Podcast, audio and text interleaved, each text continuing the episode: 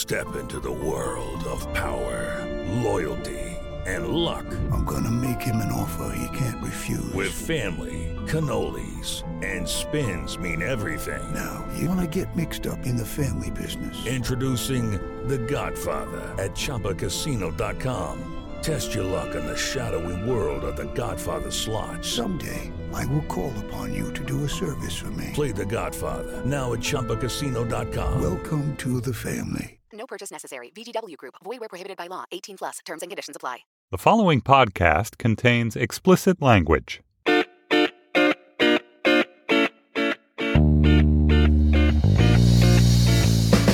Hello and welcome to the Slate Political Gabfest for September 27th, 2018, the 100% certain edition. I'm David Plotz of Atlas Obscura. I'm in Washington, D.C. John Dickerson of CBS This Morning is getting on a train. So he is also in Washington, D.C., but will probably be in Baltimore by the time we're done. And Emily Bazelon of the New York Times Magazine is also either on or off a train. And I don't know I got off what my state. train. She's off a train. John's on a train. I was on a train last night. It's it's train. We are well trained. On this week's GabFest, we're going to give the whole show over to the astonishing hearing in the Senate Judiciary Committee all day. Uh, that's going to be all we're going to talk about.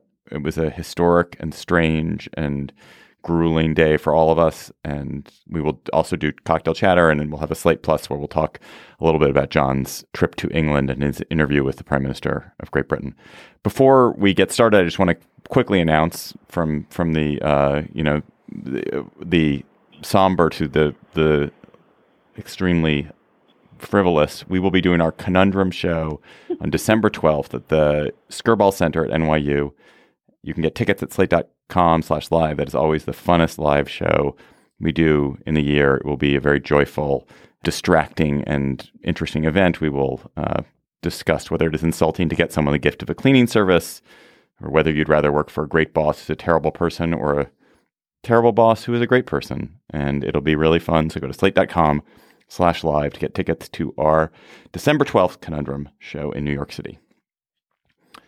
So, uh, Emily, let's start with you. I think everyone who is listening to the show and all of us spent the day glued to the television. I should note that I stopped watching uh, before, uh, just during Ted Cruz's questioning. So it was the, almost at the very end. I don't, so I didn't see the very end of what happened. So if something happened in the last five minutes, uh, I missed it, and I don't know if you guys did too. Uh, what did you make? Just first of all, what did you make of of the day? Well, it was so hard, so weird, um, and so so many different emotions. I mean, I don't know about you guys, but this morning I felt all this um, empathy and also pride in Dr. Blasey Ford, whose testimony was totally credible, and she just carried herself so well. I thought her care and precision was remarkable and reflected her professionalism. And I kept thinking about how her whole professional identity has been kind of swallowed up by this assault that she says she suffered as a teenager. But it was amazing to listen to her both bear witness and then also analyze as a psychologist um, the kinds of trauma she was feeling. And, um, you know, she had me at the word hippocampus. So that was the morning, and it seemed complete. And then Brett Kavanaugh got on the stand and very ardently, passionately, really ferociously denied these allegations, launched a partisan attack on Democrats, and left me with a feeling I've had in the past when I've interviewed women who've made rape accusations and then interviewed the men they've accused, which is that people can look you in the eye and with great sincerity and intensity um, tell you that something did or did not happen, and you can be left with these contradictory accounts. And it's very uncomfortable to not believe someone who is passionately asking you to believe them. Um, so I think that part of it was hard to deal with emotionally. I, for me, there are reasons to doubt Kavanaugh um, at this point. Um, anyway, but I just wanted to give that initial emotional impression. John, what's what do you come away with from the hearing with? I, I had the same feeling. I thought that uh, Dr. Ford was, um, you know, for me it was it was uh, well. I thought her she was uh, extraordinary, not going beyond what she knew, uh, being so careful as to even make sure she didn't use an adjective incorrectly. And as Emily pointed out, and I'm just uh, being redundant here, but I think it is impressive when you have an expert in the thing that is. It was like a meta. She was both testifying and being an expert witness on the nature of her own testimony. Um, you usually don't get usually don't get get that. Um, and I thought it raised the burden. And the question was, you know, had she been, was it all about her credibility, and was she sufficiently credible that it would be a, a, a roadblock to confirmation, to elevation, to to a job uh, um, uh, elevation for Kavanaugh for the four, two, three, four, five Republicans who are who are up for grabs here. Then he came out and gave um, that very impassioned opening statement. I thought she her opening statement was incredibly passionate and powerful, and then she basically maintained that same level. Um, I thought he was his opening statement was uh, very emotional, was a sustained blast of anguish, and then I think in the back and forth it got a little. Uh, he ran into some difficulties. Um, and what I'm left to try to figure out is a lot of people said uh, who are who are not fans of his. They said, you know, this is the way a person who is who feels guilty about being caught would behave. But but how then would that be different from a person who is how a person would behave if they thought they were totally being wrongfully accused? How do you separate? What mechanism do you use to to separate the behavior of the two? I'm left with what, what Emily described, which is seeing two people say that they are 100% certain of something, and I lack the capacity and the fact pattern here um, there are some nits to pick in her story and some nits to pick in his his rebuttals. I thought when he uh, asked Amy Klobuchar, who's the daughter, having told everyone she's the daughter of a of an alcoholic, whether she had blacked out, uh, I thought that was a, a weird piece of defensiveness from him and suggested a kind of brittleness, which you know, after going through what he feels like he's gone through, maybe that's we should give uh, have a little grace and, and allow for that. On the other hand uh, it was it was weird ton- tonally. Um, so I'll stop talking now. I did think, and Emily, let's let's go to some of these credibility questions around Kavanaugh. Uh, that's the most recent thing that I've spent time thinking about because the morning now seems to have been a month ago. So he was adamant about denying things which seemed pretty obvious that he he uh, referred to this yearbook reference as being uh, as, as not at all being derogatory about this young woman who was clearly being derogated in it. He denied ever having possibly drunk in such a way that he might have been fuzzy or lost control.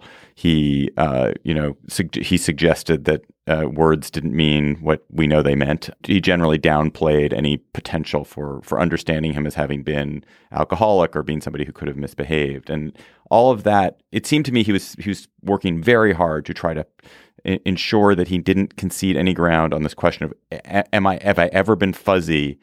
Could there be something which I've forgotten?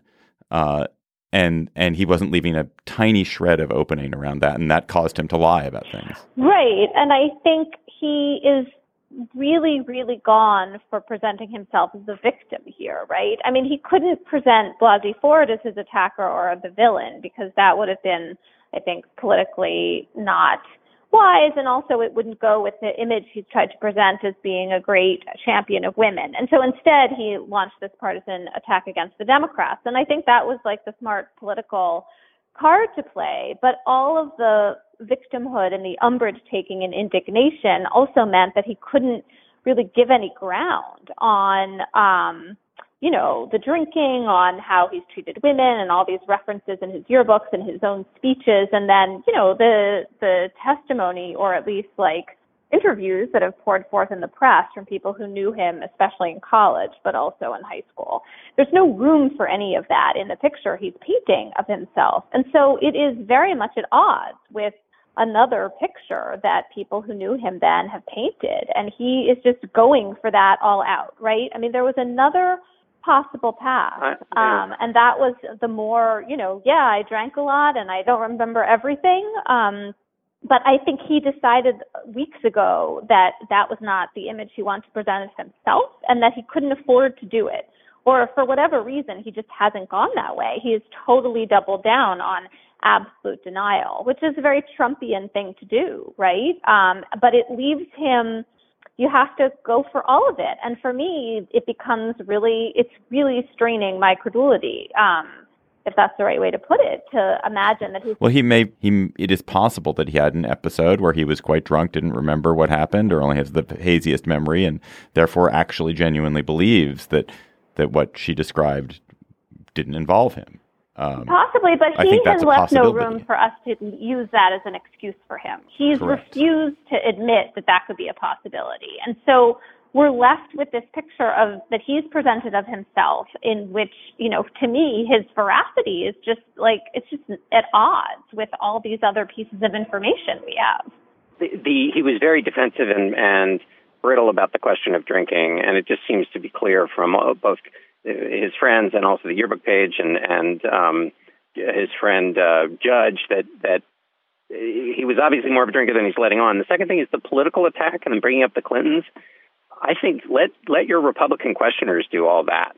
You, uh, I thought, when, you know, when he talked about his daughter praying for Dr. Ford, and he talked about what this had done to his reputation and his family, I thought that was the most emotionally powerful.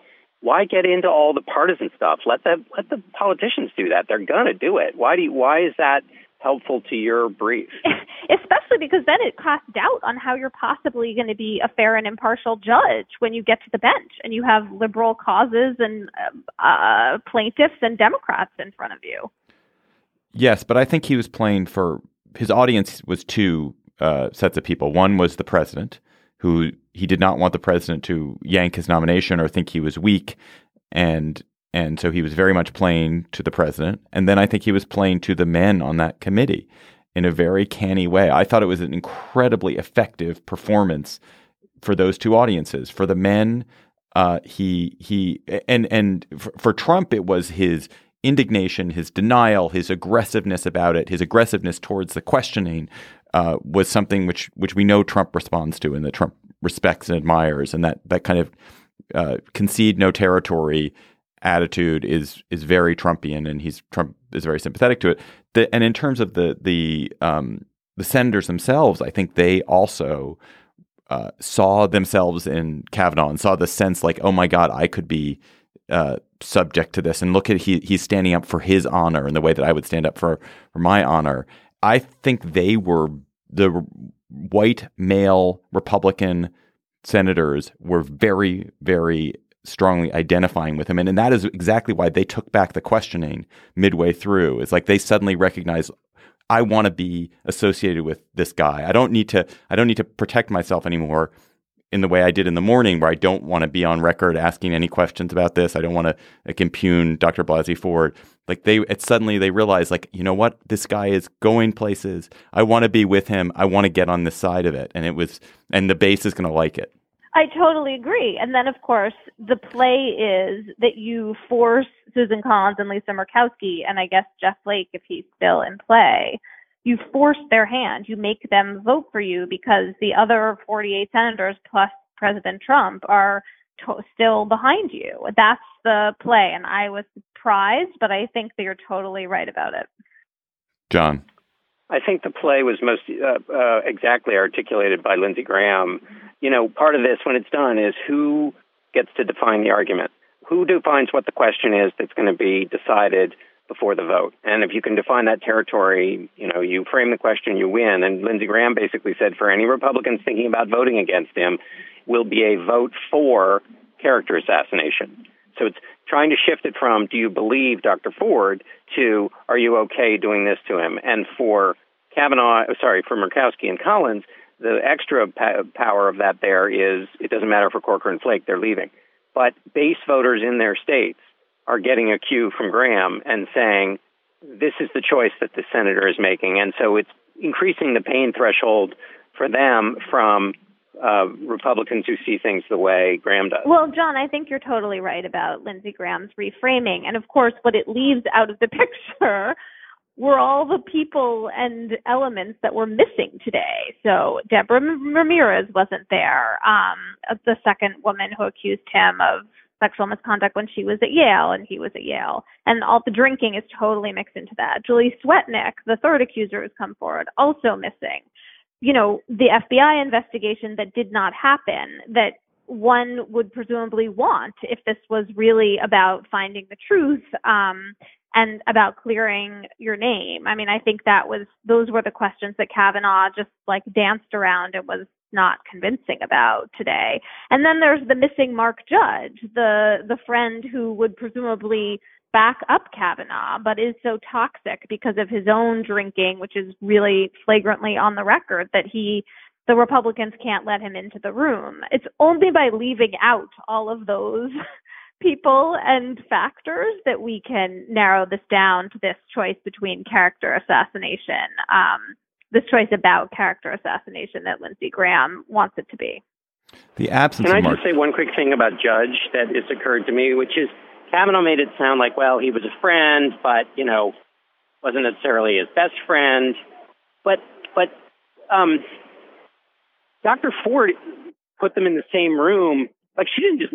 I mean, she obviously didn't make up. One thing about her testimony that was so powerful is it, it, whatever happened, this is not somebody who came in at the 11th hour because she's a Democratic operative. No one can create a detailed narrative like that that's just making it up. Right. And so she put Ford and Kavanaugh in the same room.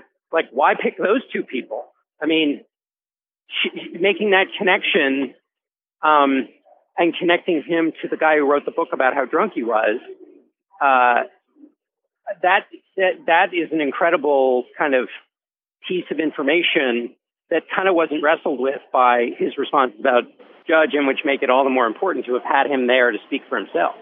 Right, and also the fact that that calendar, which which Kavanaugh was so uh, indignant about and insistent about, indicated there was a, on July first a party at which Judge and Kavanaugh and the other people that that Dr. Ford named were had were at a party at a different place. Yep. Um, and so there there's there's so much in her story that that uh, speaks to truth or, or or is or is kind of confirmed by other uh, vague ancillary evidence. I mean, you know, we, will obviously never know, but but judge the judge's absence was extraordinary, and the and the way I thought Democrats were very inefficient and ineffective at making a big deal about his absence, and you know, the Senate can force him to come testify. They they chose not to because the majority wouldn't want it. But it's it's pretty amazing that Judge has been allowed to skate on this ridiculous statement that he made. One thing that about the morning, David, I wonder what you think about this. I mean, I think the weakest part of Blasey Ford's um, not not what she presented, but just like in trying to judge this, is that there isn't someone else who remembers being at that party. Doesn't mean it didn't happen. No reason that it would have been memorable for the other people there. It was 36 years ago, but we don't have the you know firsthand corroborating witness. And you know, if there was like that if you're going to try to in a principled way say i don't think there's enough evidence here to um vote against kavanaugh i think that's your most principled um like helping hand I, but do, didn't I assume you guys have done the same exercise that I've done, which is to think back, like, all right, what was I like at 15? Can right. I think of episodes when I was 15, and you can think, you can call to mind the things that were most uh, amazing or difficult or shocking, but almost everything else is just a mass. Like it's a vague sort of sense memory or, or uh, something that happened there, something that happened there. But you don't, you couldn't with any accuracy say, oh, it happened on this date or with these people. It's only there are a few very specific things that you could call to mind, which were particularly traumatic or particularly exciting. And so the chances that anybody else would remember that party, that event, like how anyone got there, what happened, if Dr. Ford never said anything about it, is m- nil. No one would remember that. So it's not at all surprising that nobody remembers that. Right. I. I That's exactly right. And, and we know about the way the brain science works, which Emily brought up, you know, a week ago. But then we had a, a uh, doctor on the show explaining that you know when you have a moment of trauma, it creates deep, indelible, but not necessarily broad memories, and that regular old people in their memories, it just doesn't etch that way in the hippocampus. Yeah, John. To that end, I thought the most astonishing moment in Dr. Ford's testimony was that description of the laughter, the uproarious laughter between the two. That is a kind of thing which would stick. It would just like remain in the memory. It was so strong because it, you can, you can just you can just feel how she felt at that moment, and that and that these this particular detail would stay with you and would be so uh, hard to shake and so sticky in your brain. It was that that was the most powerful moment of the day for me. It also lined up with one of the things Deborah Ramirez said, which was that um Kavanaugh, when he like pulled his pants down and exposed himself, laughed at her. Which is of course completely at odds with the image he's tried to make paint of himself as being this, you know, sensitive advocate of women. There's only one of them who has a motive for lying, really. Right. Like if you unless you think that Dr. Ford has a long has a long game where she's just been waiting to bring him down and this was her moment to play it, which I think is preposterous. Only only he has a motive to lie about it. She does not really. She's not making any money. It's not going to it's ruined her life. It's annihilated her life. So so Yeah. that's one big issue. And the and the other uh, thing that I thought was so telling about the afternoon is that actually the Republicans did not at all engage with Dr. Blasey Ford's testimony. They it was as though she hadn't even been there. They didn't press him on anything that she mentioned. They just allowed him the the the, the conversation in the uh, afternoon from the Republicans' perspective was just Kavanaugh's honor, protecting his honor. He he was speaking up righteously for himself, and he'd been character assassinated by a Democratic plot. There was no sort of substantive engagement with the actual allegations that she made, and her incredibly persuasive testimony to that effect. Yes, absolutely. That seems, but that seems to me, and maybe because I'm totally wrong, but that seems obvious to me because if you engage with her testimony, as we've seen throughout the, the week leading up to this, engagement by a, a, a male Republican senator is very easily characterized uh, as doubting whether this ever happens with women in general.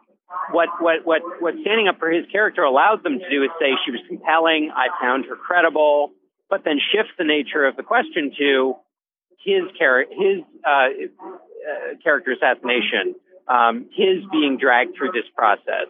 Um, I think if they engage with with uh, Dr. Ford too much, they risk running into, for lack of a better phrase, an Anita Hill problem.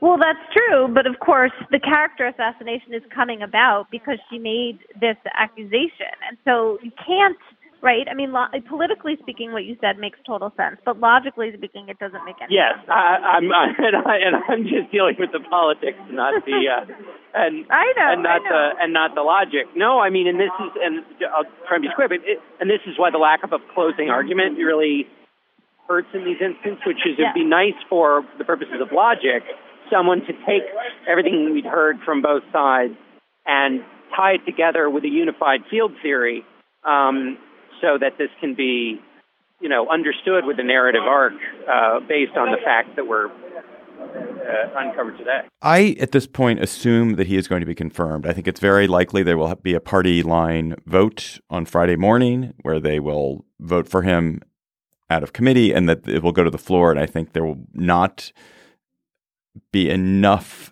to stop Collins and Murkowski from voting for him. I just don't think they can withstand the pressure that's going to come from the base after Kavanaugh's exceptionally forceful performance and the pressure that will come from Trump on this.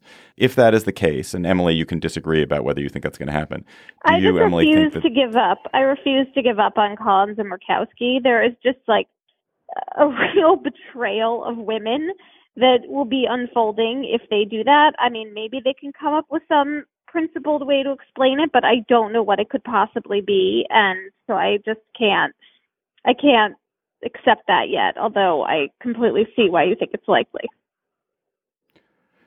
if that happens, do you guys think that that will be an electoral catastrophe for Republicans? Do you think this is a, a thing which will cause Democrats to come out and and be just absolutely outraged and turn out even more than they would, or do you think, that, as I think is possible, that this this whole episode is going to really motivate a lot of Republicans to come out and vote who were, maybe weren't even planning to, regardless of whether he gets confirmed? But I think if even if he gets confirmed, they will come out and vote, or maybe it, it won't matter at all.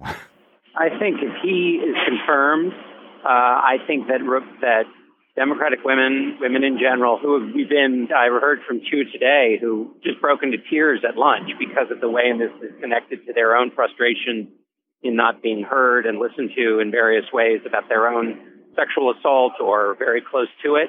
Uh, I think that if this gets framed in a confirmation as uh, Republicans not listening to women, then this becomes a motivational uh, a motivation for the team that loses. If you believe that politics is, if people are animated by grievance, Republicans will have gotten what they wanted, which is the confirmation of, of Kavanaugh and, of, and a control of the court.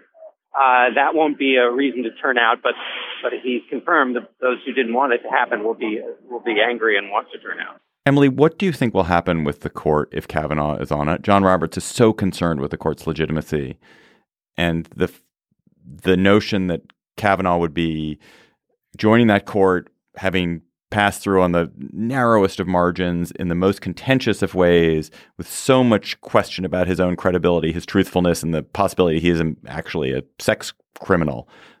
What will the court be like? I mean, it's so bizarre to me that someone who made that incredibly emotional presentation will then put on a black robe and, you know, march along as a Supreme Court justice. But that's what will happen. I mean, we saw it happen with Clarence Thomas. Once you're in your chambers, people call you Mr. Justice or whatever it is that people call Supreme Court justices. There will be complaints galore from critics of the conservative wing of the court when they make any five to four rulings, conservative versus liberals, involving issues that relate to women. And they will do it anyway because they will have the power to do it. That's what will happen. I just can't believe that John Roberts is going to stay his hand in any significant way because, you know, now Brett Kavanaugh has the same kind of, you know, cloud hanging over him that Clarence Thomas did. John, you're really good on history and on perspective. Do you feel like this Kavanaugh episode, regardless of how it turns out, is going to be poison in the soil of American politics for generations to come? Or do you think it will be forgotten in the way that these things, you know, that, that once seemed, Douglas Ginsburg once seemed important, Abe Fortas once seemed important, and yeah. now no one cares? Well, you know, Abe Fortas was a was kind of a special case because he turned out to have like huge ethical issues.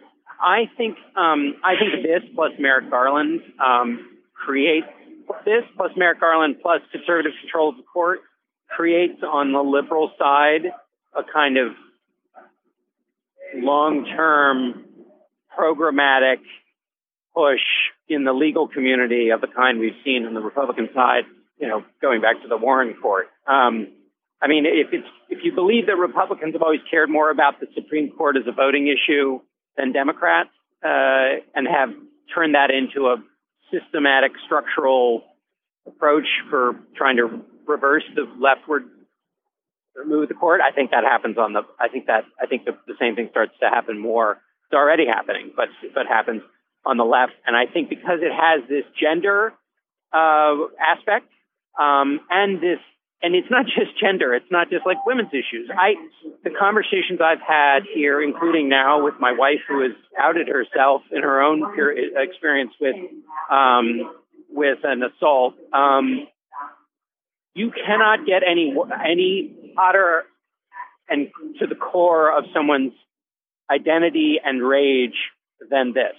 Um and whether you've personally experienced it or or come close to it it's about the strongest feeling you can get at, get to. Uh, so I think it will have enduring have an enduring impact.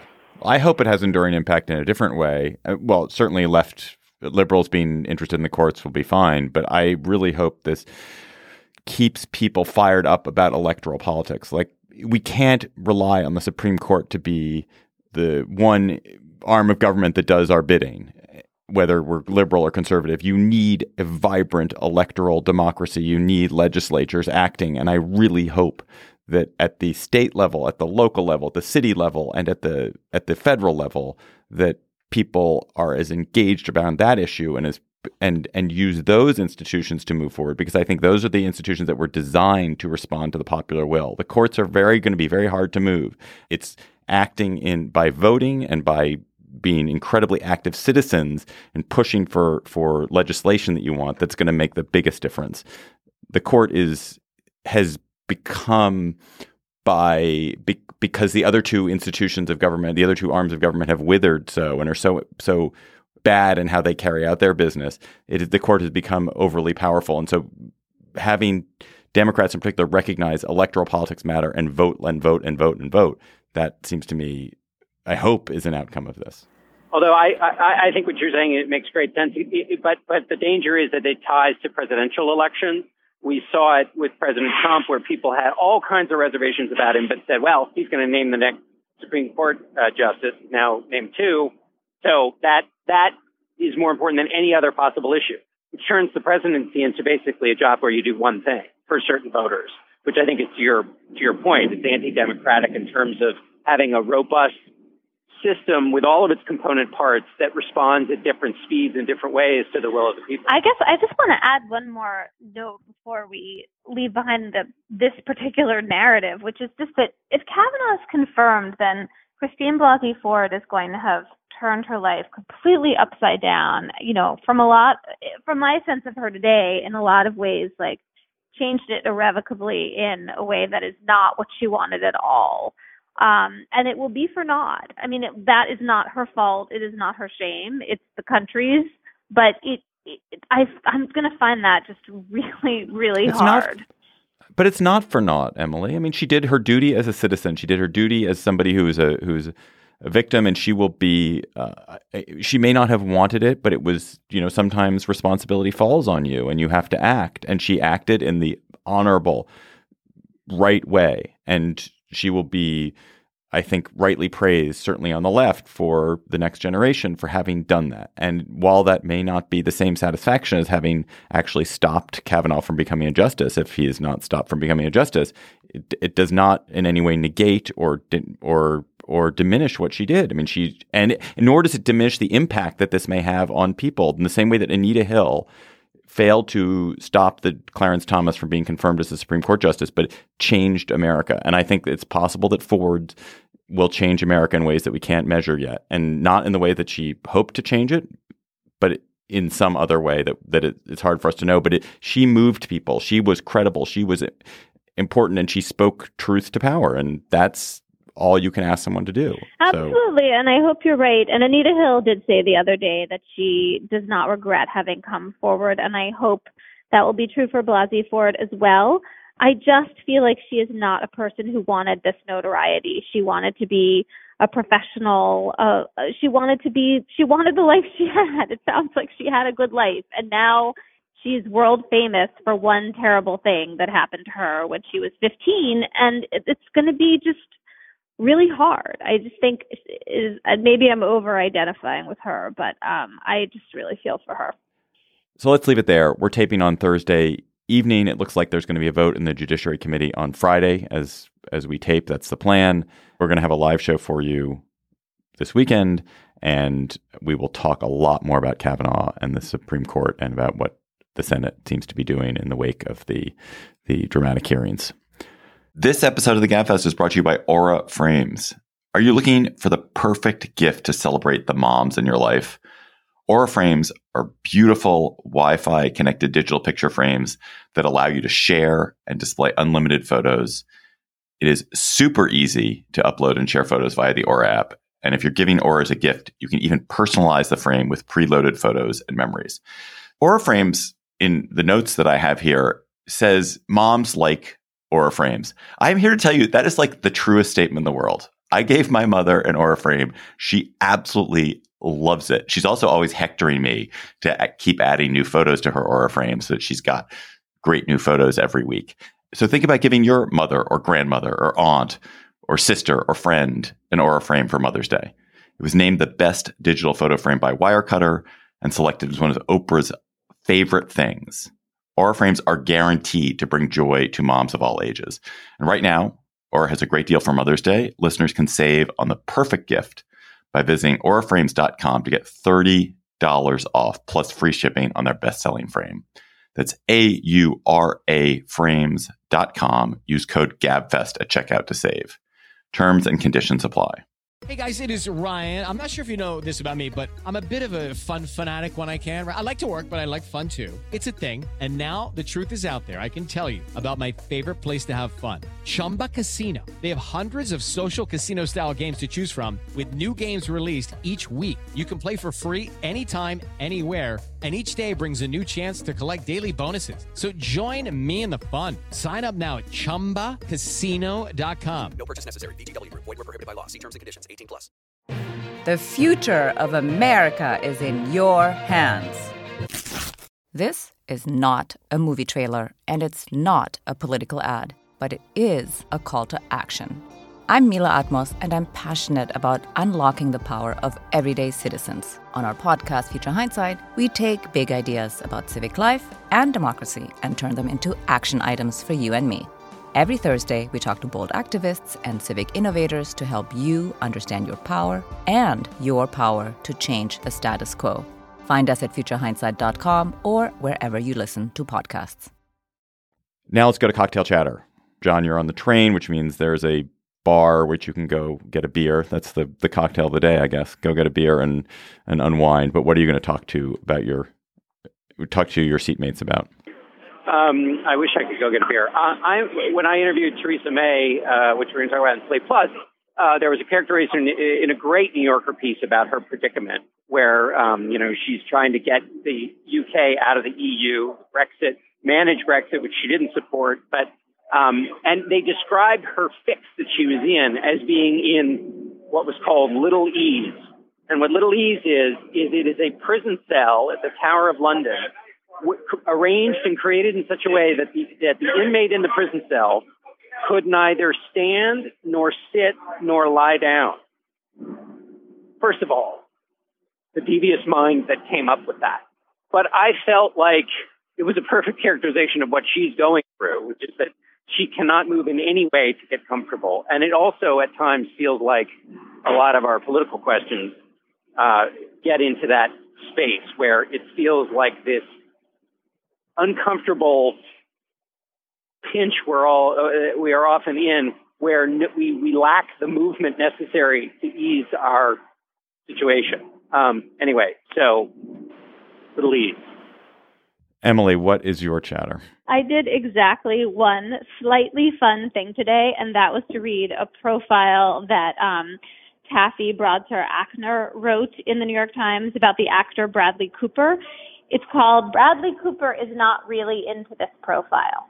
And it's just a really wonderful example of what to do when the person you're trying to get to talk about his or her work just refuses to cooperate and you have to go and write the profile anyway. Taffy is generally a master of profile writing, but this one it it um it was my my light moment in this quite dark day.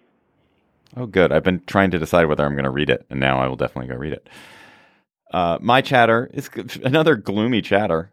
So, Open the Government and the Project on Government Oversight FOIA'd some materials from the Department of Homeland Security and discovered and released this week the, I guess, not that astonishing fact that despite the fact that Homeland Security Secretary Nielsen denied there was a policy on family separation, she actively said there was no such policy. They they FOIA'd and received the memo that Nielsen had signed, which laid out the policy on family separation, that policy that was so dreadful and so cruel and so vicious that the government was pursuing in the spring. And uh, it is depressing that they would uh, lie so blatantly that the secretary would lie so blatantly about this. We knew this memo existed. There was there had been reporting in the Washington Post that the memo existed, but the the actual evidence of it is um, depressing. It's gloomy. It is just further sign of the degradation the world we live in and the willingness of our public officials to manipulate the truth and to deceive us when it is expedient for them. So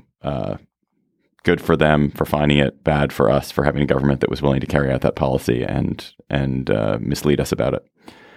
There's also a great listener chatter. So listeners, you've been continuing to send us great chatters and actually keep sending them. We have another, we have a live show this weekend in Austin and we'll need a listener chatter for that. And I want to, uh, for this show, call out Blair with an E, who's at, at Blair Cited, who sent to me and John in particular a wonderful story from the New York Times about how the Abraham Lincoln Presidential Library Museum is in a terrible state because they seem they they're they're in debt because they spent a lot of money to buy a whole lot of Lincoln memorabilia. And one of the things they bought was a Lincoln stovepipe hat, which they spent six million dollars. Can you imagine that? Six million dollars for a Lincoln hat, one of three supposed Lincoln hats that existed. And they have covered up the fact that F- the FBI and other authenticators think this is not a genuine Lincoln hat, that there's a lot of evidence suggesting that the provenance of it is not what it was supposed to be, and there certainly isn't a good chain of custody sending it from Lincoln to to this museum. And so they're sitting on this this thing which they consider to be hugely valuable, but actually may just be a fraud. So it was a great story in New York Times. Thanks at Blair Sided for pointing it out to us. That is the show for today. The Gabfest is produced by Jocelyn Frank. Danielle Hewitt helped on production today as well. Our researcher is Bridget Dunlap. You should follow us on Twitter at Slate Gabfest and tweet chatter to us there. For Emily Bazelon and John Dickerson, I'm David Plotz. Thanks for listening. We will talk to you on Saturday. We have a show in less than 36 hours in Austin, so you'll get an extra bonus Gabfest this week. Casino asking people what's the weirdest place you've gotten lucky? Lucky? In line at the deli, I guess? Aha, in my dentist's office. More than once, actually. Do I have to say? Yes, you do. In the car before my kids' PTA meeting. Really? Yes. Excuse me, what's the weirdest place you've gotten lucky? I never win and tell. Well, there you have it. You can get lucky anywhere playing at LuckyLandSlots.com. Play for free right now. Are you feeling lucky? No purchase necessary. Void where prohibited by law. 18 plus. Terms and conditions apply. See website for details. Hi, this is Dahlia Lithwick, host of Slate's legal podcast, Amicus. If you're listening to this show, you might be interested in Amicus's live show that we're hosting in Washington, D.C. on Tuesday, May the 14th. My colleague, Mark Joseph Stern, and I will be talking to some amazing guests, including Sherrilyn Ifill and a sitting state Supreme Court justice all about how originalism, a relatively recently invented way of interpreting the Constitution, has taken over the Supreme Court and radically reshaped the law. It's been doctrinal rocket fuel for the conservative legal movement and facilitated the rolling back of abortion rights, the expansion of gun rights, and the obliteration of the separation of church and state. And as another wildly consequential Supreme Court term careers to its end, the court's originalists are on a tear. But there's something you can do about it, and we hope you'll join us in DC on May 14th to explore the possible pathways out of the current situation. Go to slate.com slash amicus live for tickets.